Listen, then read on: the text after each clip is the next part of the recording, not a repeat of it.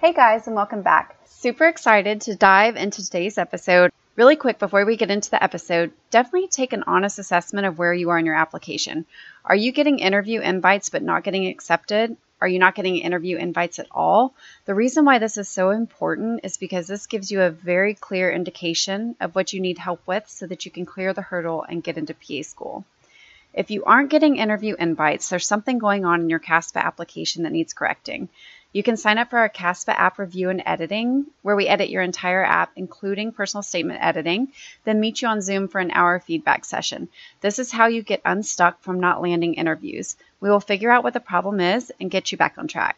On the flip side of that, if you are getting interviews but not getting accepted, there's something about how you are answering your interview questions or how you are interviewing that needs correcting. You need to do a mock interview to see where you're going astray and how to correct it so you can get accepted to PA school. You can learn more about both of these services in our episode notes, so definitely go check that out after listening to today's episode so we can help you get interviews and get accepted to PA school and finally start living your dream career of becoming a PA. Now, on today's episode. Today, I want to talk about how to have a strong, impressive, and compelling answer to the interview question Why do you want to be a PA? This is one of the most common questions you will almost certainly be asked during your PA school interview. Schools want to know that you are in this for the right reasons and that you know what you are getting yourself into, that you've had the experience and the exposure to make an educated decision to choose the physician assistant career as your career choice. So let's talk about how to form your answer to knock their socks off during your PA school interview. So, when you're going about answering, why do you want to be a PA? You want to make sure that your answer is extremely strong. You have a million reasons why you want to become a PA, but you want to focus on the most altruistic ones. Again, you have a million reasons why you want to be a PA, such as it's a great lifestyle, you're going to make a great salary, there's incredible flexibility, and you can switch specialties and amazing opportunities. But faculty don't want to hear about how it's great for your lifestyle or how it's a fast faster route than other healthcare careers. So, yes, all of these things are totally true. It's a great career. There's tons of flexibility. You're going to make a great income, but your answer should be tailored around what you can do for others and for patients, what you can bring to the profession, not what the profession can do for you. So, really reflect on your deeper reasons why you want to be a, a PA what Beth and I call your deeper why. And again, these are things that are focused on what you can bring to your future patients and to the healthcare profession rather than what the profession can do for you. The next thing is that you want to back up your reasons with experience so it doesn't seem fluffy. This is also such a great way to highlight your strengths as a candidate too. For example, if one of your why PA is the emphasis on patient education and how this is important to you, you can not only back it up with actual experience that you've had, which makes it seem authentic and genuine, but also highlight a strength of yours as a candidate. So let's say one of your strengths is you have a ton of PA shadowing hours. You could say, one of the reasons I want to be a PA is so I can have the medical education to provide patient education. And through all of my shadowing with PAs, I have seen the emphasis that PAs place on patient education and health literacy, and how important it is for patients to understand their diagnosis and their treatment for better compliance, etc. So, did you see how you are A, giving an altruistic reason, such as focusing on patient education for better compliance and health literacy? B, you're backing up your answer with actual experience you have had. And C, highlighting one of your strengths as a candidate. So, this is a huge gold nugget for formulating your answer and wowing programs with what you have to say about your why PA. And if you're drawing a blank about your deeper whys, go back to your personal statement in your CASPA application.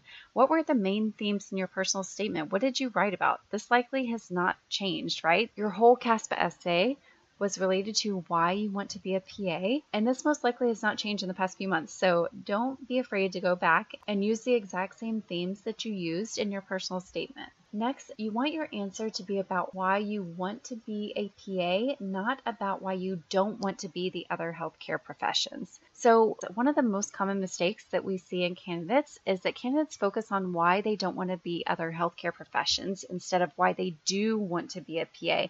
You never even need to mention other careers unless it's a part of your journey to connect the dots for the interview panel. So, for instance, if you have transcripts and experiences that emphasize that you were on the pre PT route, for instance, and you want to explain your transition to PA, then you could absolutely bring up how you discover the PA profession and you realize on your pre PT journey that you really wanted a career with more medical emphasis to diagnose and treat.